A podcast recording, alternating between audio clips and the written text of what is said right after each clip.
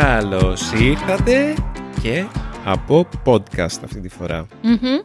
Το ξεκινάμε από ό,τι βλέπετε. Easy Greek Podcast για όσους μας το ζητήσατε και για όσους δεν μας το έχετε ζητήσει ήδη, αλλά σίγουρα το θέλατε. Είμαι η Μαριλού και είσαι... Ο Δημήτρης. Και καλώς ορίσατε για άλλη μια φορά. Ξέρεις Μαριλού, δεν ήταν μόνο οι φίλοι μας του Easy Greek της σειράς μας στο YouTube που θέλανε να ξεκινήσουμε ένα podcast. Νομίζω ότι πάνω απ' όλα ήθελα εγώ να ξεκινήσω ένα podcast και είναι ένα όνειρό μου σήμερα που πραγματοποιείται μετά από πάρα πολλά χρόνια. Αν θυμάμαι καλά όμως είχες ήδη podcast. Κάτι τέτοιο δεν μου είχες πει. Ε, θα ήθελα να μην το θυμάμαι αυτό το podcast, Μαριλού.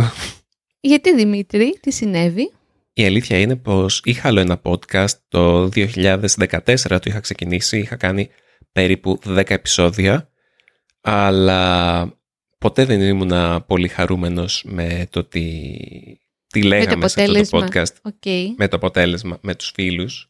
Αυτό το podcast ε, δεν θα σας το λινκάρω άμα αν κάποιοι από εσάς ή πιο δεινοί από εσάς, πιο δεινοί detective θέλετε να το βρείτε στο ίντερνετ κάπου εκεί έξω, κάντε το. Θα έχει πλάκα να δω αν θα καταφέρετε να το βρείτε.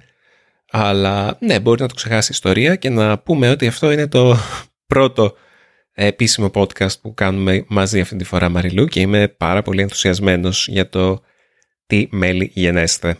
Τι ωραία και έχω μεγάλη περιέργεια γιατί η αλήθεια είναι ότι δεν γνωρίζω ακριβώς τι είναι το podcast. Δηλαδή το έμαθα από εσένα όταν κατέβαινες για τρέξιμο και να ρωτιώσουν τι podcast θα κατεβάσεις για να ακούσεις.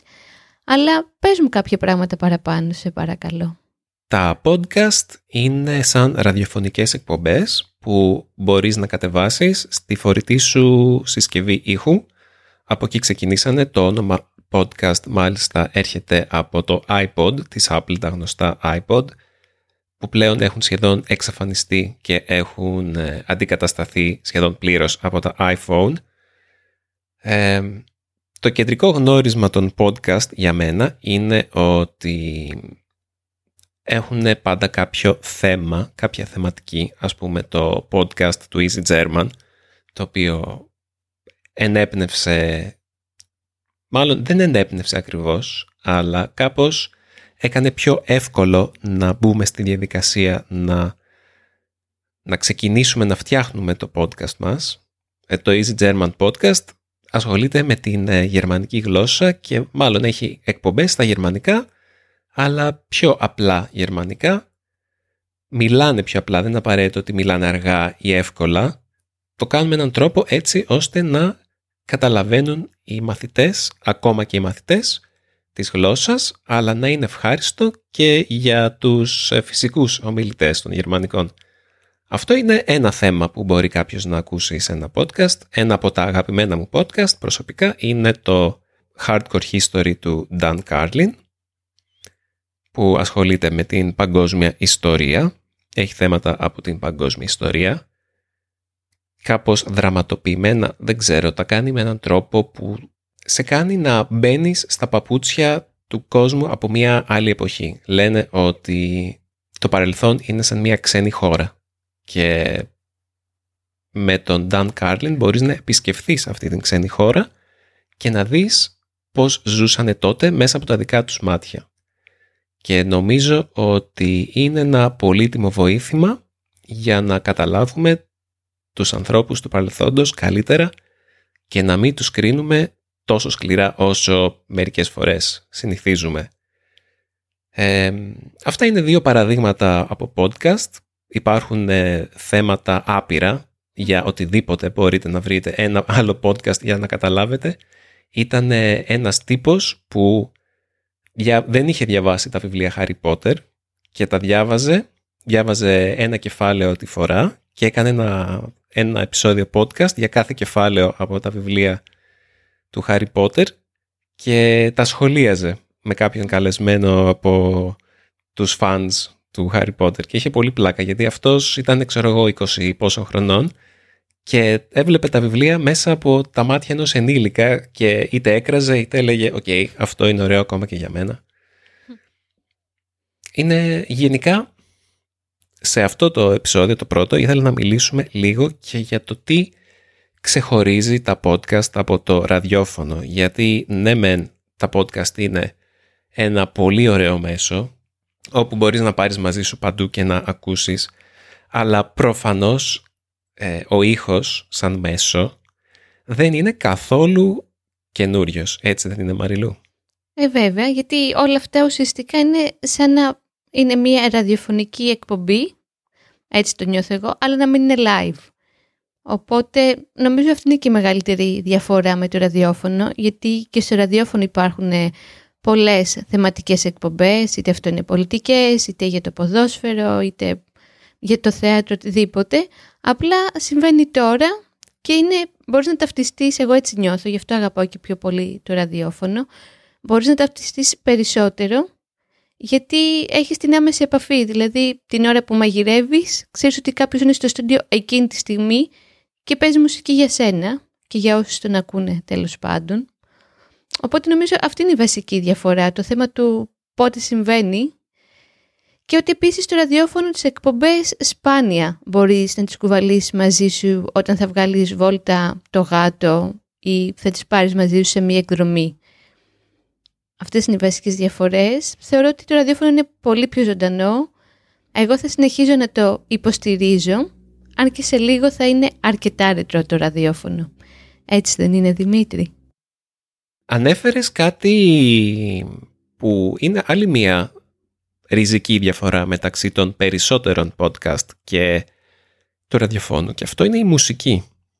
Δηλαδή είναι πολύ ναι. λίγα τα podcast που ασχολούνται με τη μουσική. Αντίθετα, οι περισσότερες ραδιοφωνικές εκπομπές δεν είναι μουσικές, αλλά παίζουν πάρα πολύ με τη μουσική. Δηλαδή ο παραγωγός είναι και DJ.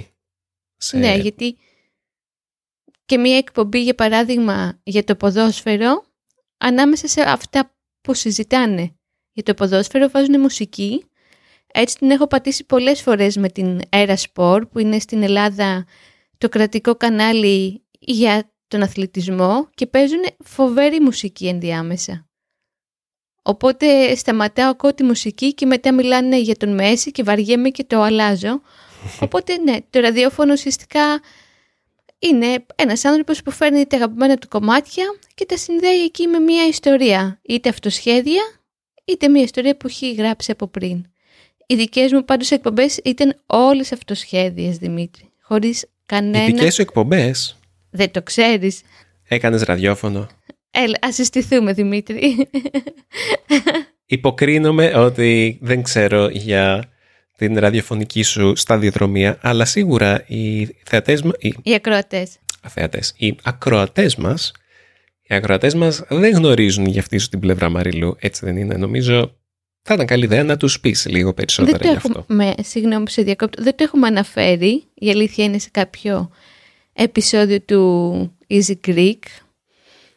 Η ιστορία, η κοινή ανάμεσα σε μένα και στο ραδιόφωνο ξεκινάει πριν 12 χρόνια περίπου. Ε, ιντερνετικά πάντα γιατί είναι πολύ δύσκολο να έχεις εκπομπή στο ραδιόφωνο στην Ελλάδα. Οπότε ξεκίνησε ερασιτεχνικά στο ράδιο Neverland που στήσαμε ένα στούντιο καλή ώρα όπως έχουμε στήσει εδώ στούντιο για το podcast. Στήσαμε ένα στούντιο στο σπίτι ενός φίλου, στον Κολονό στην Αθήνα. Είμαστε γύρω στα 10 άτομα και οι ακροατές maximum έπιαναν τα 6 άτομα. Οπότε καταλαβαίνεις ότι ήταν πολύ πολύ ερασιτεχνικό. Μετά από εκεί, ε, το 2010 ξεκίνησε ένα μεγάλο πείραμα κοινωνικό, ο Γιώργος Οφλωράκης, που στην Ελλάδα είναι πολύ γνωστός για τις εκπομπές του στο τρίτο πρόγραμμα της ραδιοφωνίας, ο οποίος μάζεψε 69 άτομα, παρακαλώ, για να κάνουμε όλοι μαζί ραδιόφωνο, αυτό διαχείριση, do it yourself τελείως. Και όχι μόνο δεν πληρωνόμασταν, πληρώναμε κιόλας, γιατί είχαμε ένα σπίτι υπέροχο νοικιάσει στην Ερμού που είναι ο κεντρικός δρόμος της Αθήνας, είχαμε αγοράσει από την αρχή μηχανήματα, ήταν μια υπέροχη κατάσταση με υπέροχους ανθρώπους και εκεί έμαθα να κάνω ραδιόφωνο. Πειραματικά, αλλά είχε πάει πολύ καλά και λεγόταν Music Society, το οποίο υπάρχει ακόμα και τώρα, αν κάποιος θέλει να το ακούσει. Εσύ το άκουγες Δημήτρη; Το, νομίζω το Music Society το είχε πάρει το μάτι μου πριν σε γνωρίσω Μαριλού κιόλας ή είχα δει το link για το Music Society σε, κάποια, σε κάποιο λογαριασμό σου στα κοινωνικά μέσα. Νομίζω όμως ότι δεν του είχα δώσει πάρα πολύ σημασία.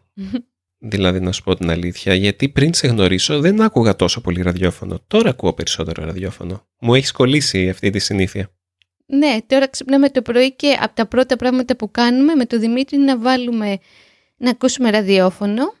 Ο Δημήτρης βέβαια μου τη σπάει λίγο γιατί μου βάζει να ακούμε πολιτικό ραδιόφωνο και εγώ βαριέμαι. Και εγώ του βάζω να ακούσουμε λαϊκά και ρεμπέτικα τα οποία τα βαριέται. Οπότε κάνουμε υπομονή ο ένας με τον άλλον. Δεν τα βαριέμαι απαραίτητα, αλλά δεν είναι το καλύτερό μου να τα ακούω συνέχεια. Έχω έναν βαθμό ανοχής, ο οποίος μερικές φορές εξαντλείται.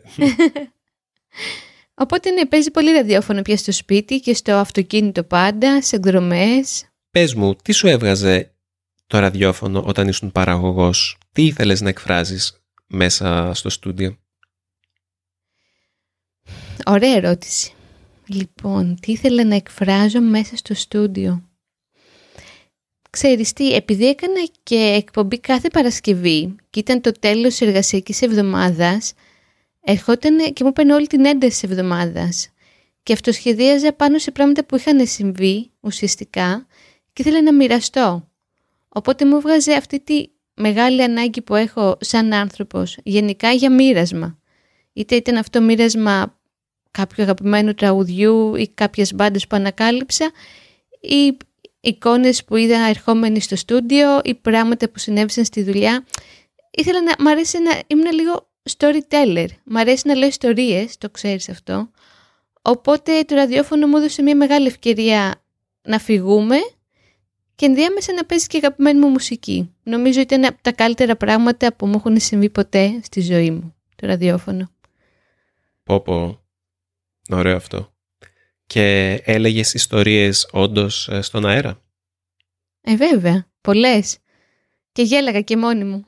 Από την καθημερινότητά σου; Από αυτά που συναντούσα στο δρόμο, κατά κύριο λόγο. Ή άλλες φορές έκανα θεματικές εκπομπές, δηλαδή έκανα μια εκπομπή για τα λιμάνια, που αγαπάω πολύ τα λιμάνια.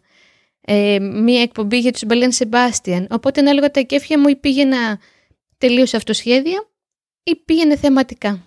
Όχι θεαματικά, θεματικά. Οπότε αυτά για το ραδιόφωνο.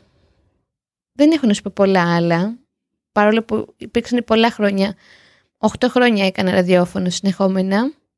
Τι εκτιμάς σε μια ραδιοφωνική εκπομπή; Τώρα. Συγγνώμη που σε διακόπτω ξανά.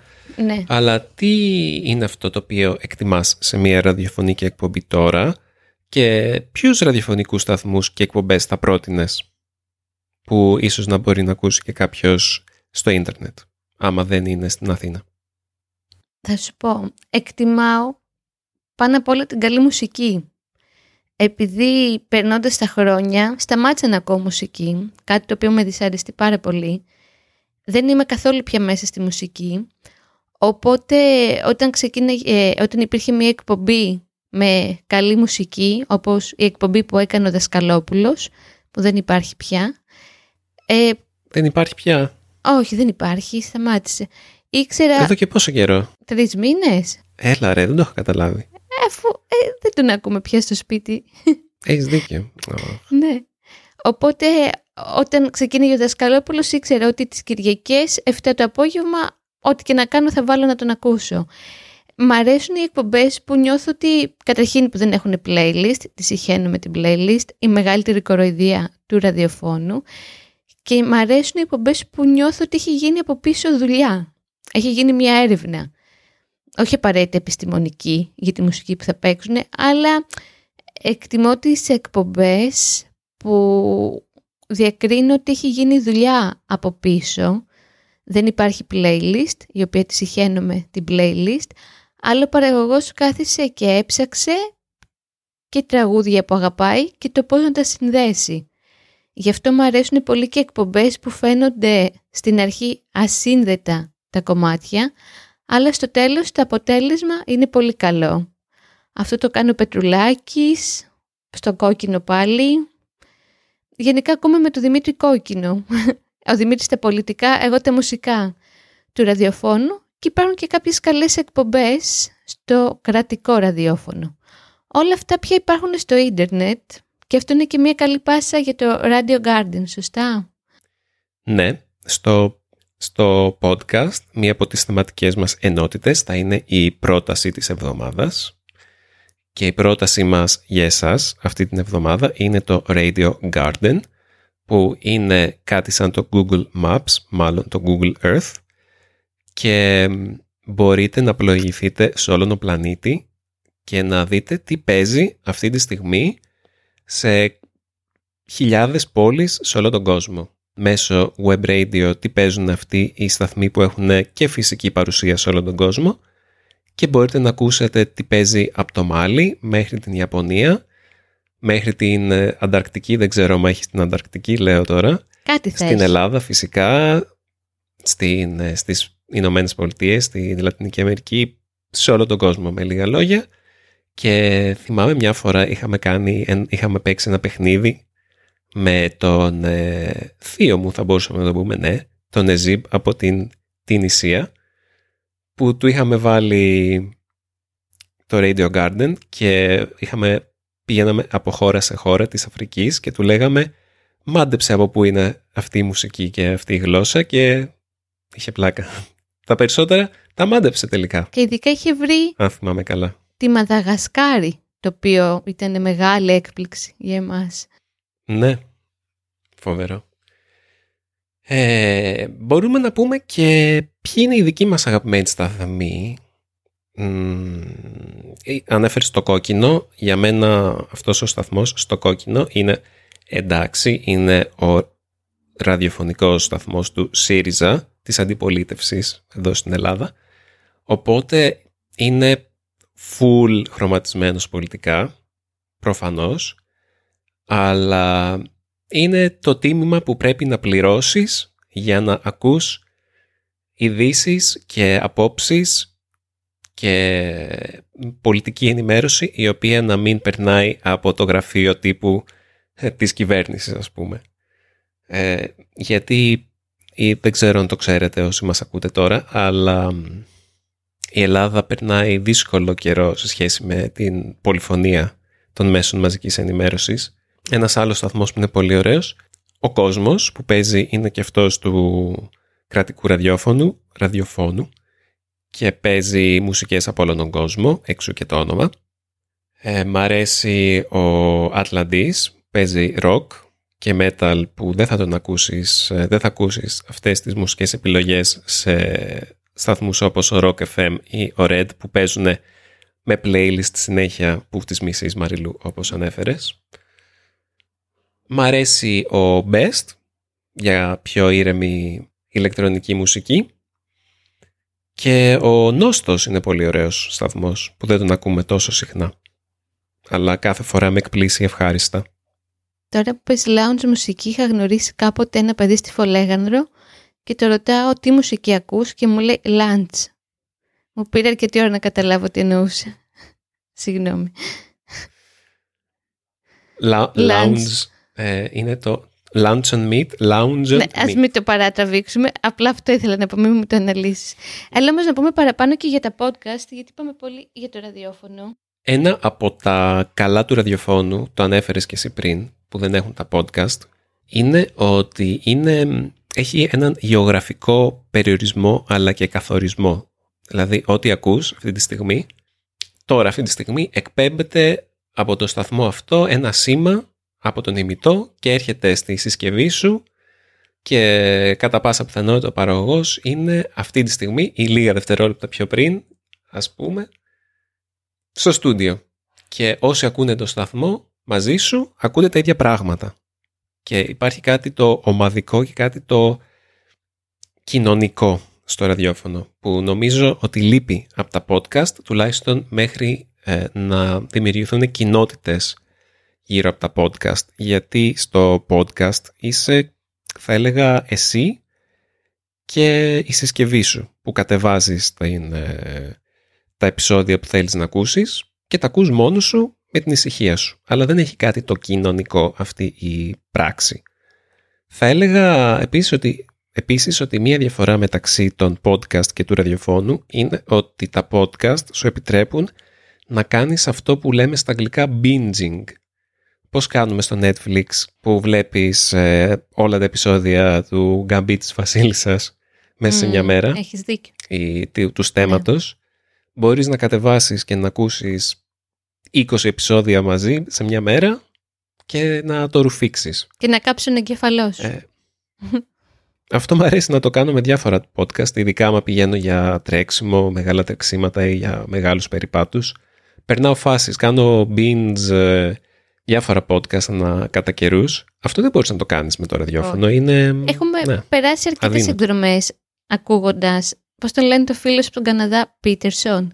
Α, ναι. Ε, αυτός όμως δεν είναι μ, τόσο πολύ. Αυτός ακούω τις, ε, τις ομιλίες του στο Α. YouTube. Δεν ακούω τόσο πολύ την, ε, το podcast του. Έχει podcast, αλλά δεν το ακούω αυτό. Οκ, νόμιζα ότι είναι podcast. Όχι. Εντάξει, μπο- ε, λογικό να μην ε, το καταλαβαίνεις, γιατί από ένα σημείο και μετά και ο διαχωρισμός μεταξύ podcast και βίντεο χάνεται. Για παράδειγμα, Joe Rogan, που είναι από τους πιο διάσημους ε, podcasters στον κόσμο, έχει κάτι σαν talk show. Τον έχουν πει όπρα για άντρες. Για να... ε, αυτός, για παράδειγμα, τα podcast του πάντα τα βιντεοσκοπεί.